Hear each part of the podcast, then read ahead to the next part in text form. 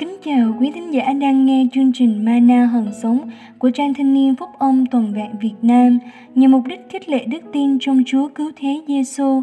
Hôm nay chúng ta sẽ cùng nhau suy ngẫm chủ đề làm sáng danh Chúa khi gặp tai họa. Kinh Thánh Gióp chương 1 câu 6 đến câu 22. Câu gốc: trong mọi sự ấy, Gióp không phạm tội và chẳng nói phạm thượng cùng Đức Chúa Trời. Gióp chương 1 câu 22. Ngay câu mở đầu của sách Gióp, ông được giới thiệu là một người trọn vẹn và ngay thẳng, kính sợ Đức Chúa Trời và lánh khỏi điều ác. Và chính Đức Chúa Trời cũng khẳng định về ông như thế khi Ngài hỏi Sa-tan: "Ngươi có nhìn thấy Gióp, tôi tớ của ta chăng? Nơi thế gian chẳng có người nào giống như nó." Câu 8. Tuy nhiên, Sa-tan cho rằng ông Gióp ngay thẳng, kính sợ Chúa là do Ngài bảo vệ và ban phước dư dật cho ông.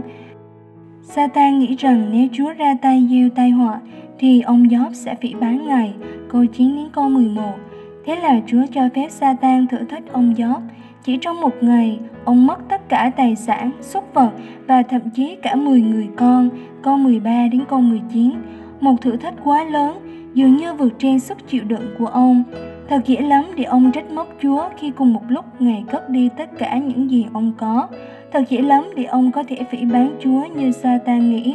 Nhưng không, ông Gióp chẳng những không oán trách Chúa mà còn ca ngợi Ngài, và Kinh Thánh khẳng định: trong mọi sự ấy, Gióp không phạm tội và chẳng nói phạm thượng cùng Đức Chúa Trời. Câu 22. Câu này cũng được lặp lại lần nữa khi Sa-tan thử thách ông lần thứ hai, đụng đến chính thân thể của ông. Khi đối diện với hoàn cảnh xảy đến, ông Gióp cũng đau buồn như bao người khác đến nỗi xé áo mình, cạo đầu. Nhưng không than trách mà trái lại, ông sắp mình xuống đất mà thờ lại đấng ông tin cậy và tôn thờ. Câu 20. Từ đó, ông có cơ hội nhìn lại sự ra đời của mình, rồi nhìn tới sự chết phía trước, và cuối cùng là nhìn lên đấng tối cao đang cầm quyền trên cuộc đời ông. Lời khẳng định: tôi trần truồng lột khỏi lòng mẹ thế nào, tôi cũng sẽ trần truồng trở về. Đức Giê-hô-va đã ban cho, Đức Giê-hô-va lại cất đi, đáng chúc tụng danh Đức Giê-hô-va. Câu 21. Câu này đã thể hiện một đức tin tuyệt đối nơi Chúa. Dù giữa tai họa, ông Gióp vẫn làm sáng danh Chúa qua những lời chúc tụng ca ngợi Ngài. Ngày nay, chắc hẳn mỗi chúng ta cũng từng đối diện với tai họa, nghịch cảnh.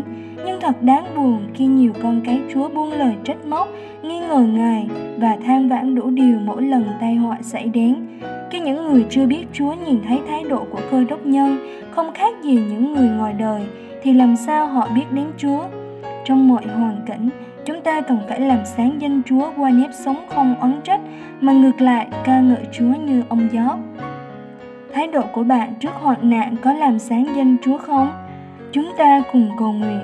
Lạy Chúa, xin Chúa giúp chúng con học theo gương ông Gióp, luôn vững tin nơi Ngài dù trong nghịch cảnh, luôn ca ngợi Chúa dù tai họa xảy đến, luôn giữ mình không phạm tội cùng Chúa, để qua đời sống chúng con, danh Chúa được cả sáng. Trong danh Chúa Giê-xu Christ, Amen. Xin cảm ơn quý vị đã dành thời gian lắng nghe chương trình Mana Hằng Sống.